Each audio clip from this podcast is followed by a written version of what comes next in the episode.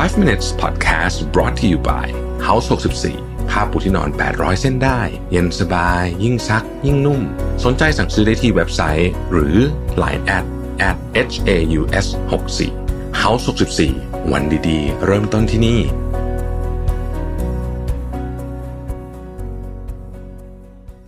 สวัสดีครับ 5 minutes นะครับ คุณอยู่กับประวิทยานุสาหะครับ วันนี้อยากพูดเรื่องความวิตกกังวลนะฮะ ผมว่าบทความมาจาก Alex Mather นะครับ เขาพูดถึงว่า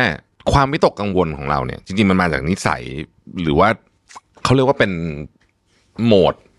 มาตรฐานหรือว่าโหมด default mode ของเราเนาะบางอย่างที่ทำให้เราเนี่ยเกิดการวิตกกังวลง่ายนะครับ คนที่วิตกกังวลง่ายเนี่ย ชีวิตจะไม่ค่อยมีความสุขนะมันจะแบบมันจะมันจะเดี๋ยวนู่นเดี๋ยวนี่มาตลอดนะฮะมีอะไรบ้าง อันที่หนึ่งครับ เราพยายามที่จะไม่ยอมรับความรู้สึก ไม่สบายกายไม่สบายใจ uncomfortable feelings อะเขาบอกว่าโลกยุคใหม่อะมัน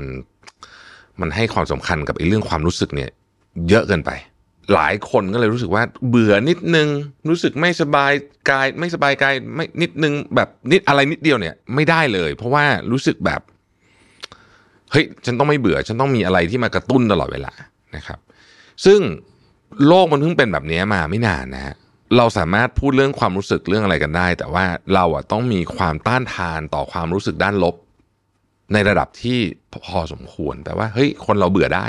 คนเราเครียดได้คนเราอะไรแบบนี้ได้ โอเคที่จะรู้สึกแบบนั้นเขาเลยบอกว่าถ้าคุณสามารถรู้สึก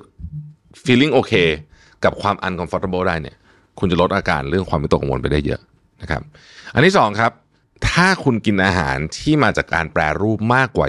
20%ของอาหารทั้งหมดของคุณ อันเนี้ย จะมีโอกาสทำให้คุณอยู่ในสถานภาพที่ร่างกายของคุณเนี่ยมันเสียสมดุลได้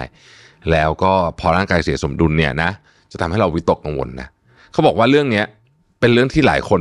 ไม่คิดว่าเกี่ยวกัน แต่เขาบอกว่ามันเกี่ยวงานวิจัยมันวิจัยมาเยอะมากๆ จนบอกว่าการอาหารการกินกับสภาพจิตของเราเนี่ยเกี่ยวแบบสุดๆนะฮะเพราะฉะนั้น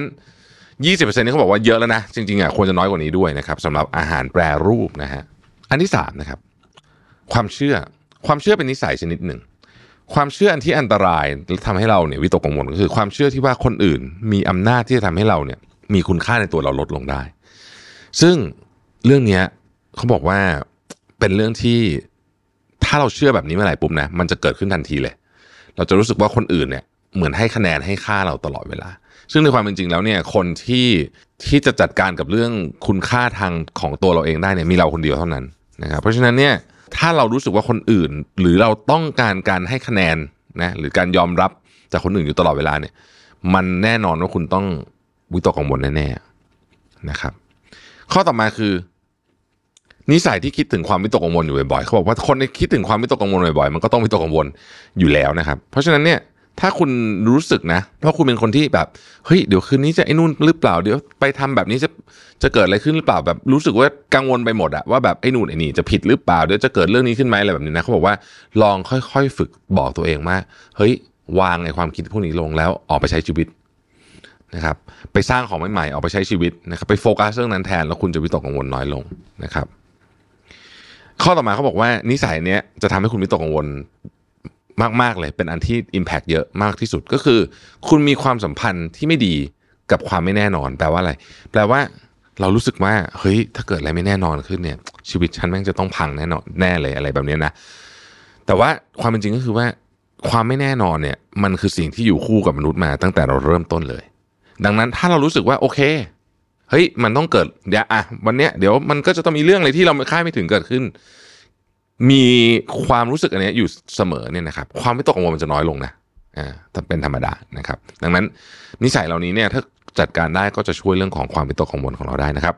ขอบคุณที่ติดตาม 5 minutes นะครับ สวัสดีครับ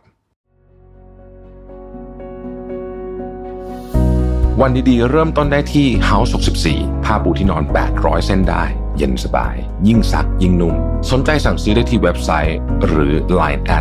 at h a u s 6 4เพียงกรอกโค้ด 5 minutes รับส่วนลดทันที 100 บาท เมื่อซื้อครบ 8,000 บาทขึ้นไป พิเศษภายในเดือนกันยาถึงตุลาคมนี้เท่านั้น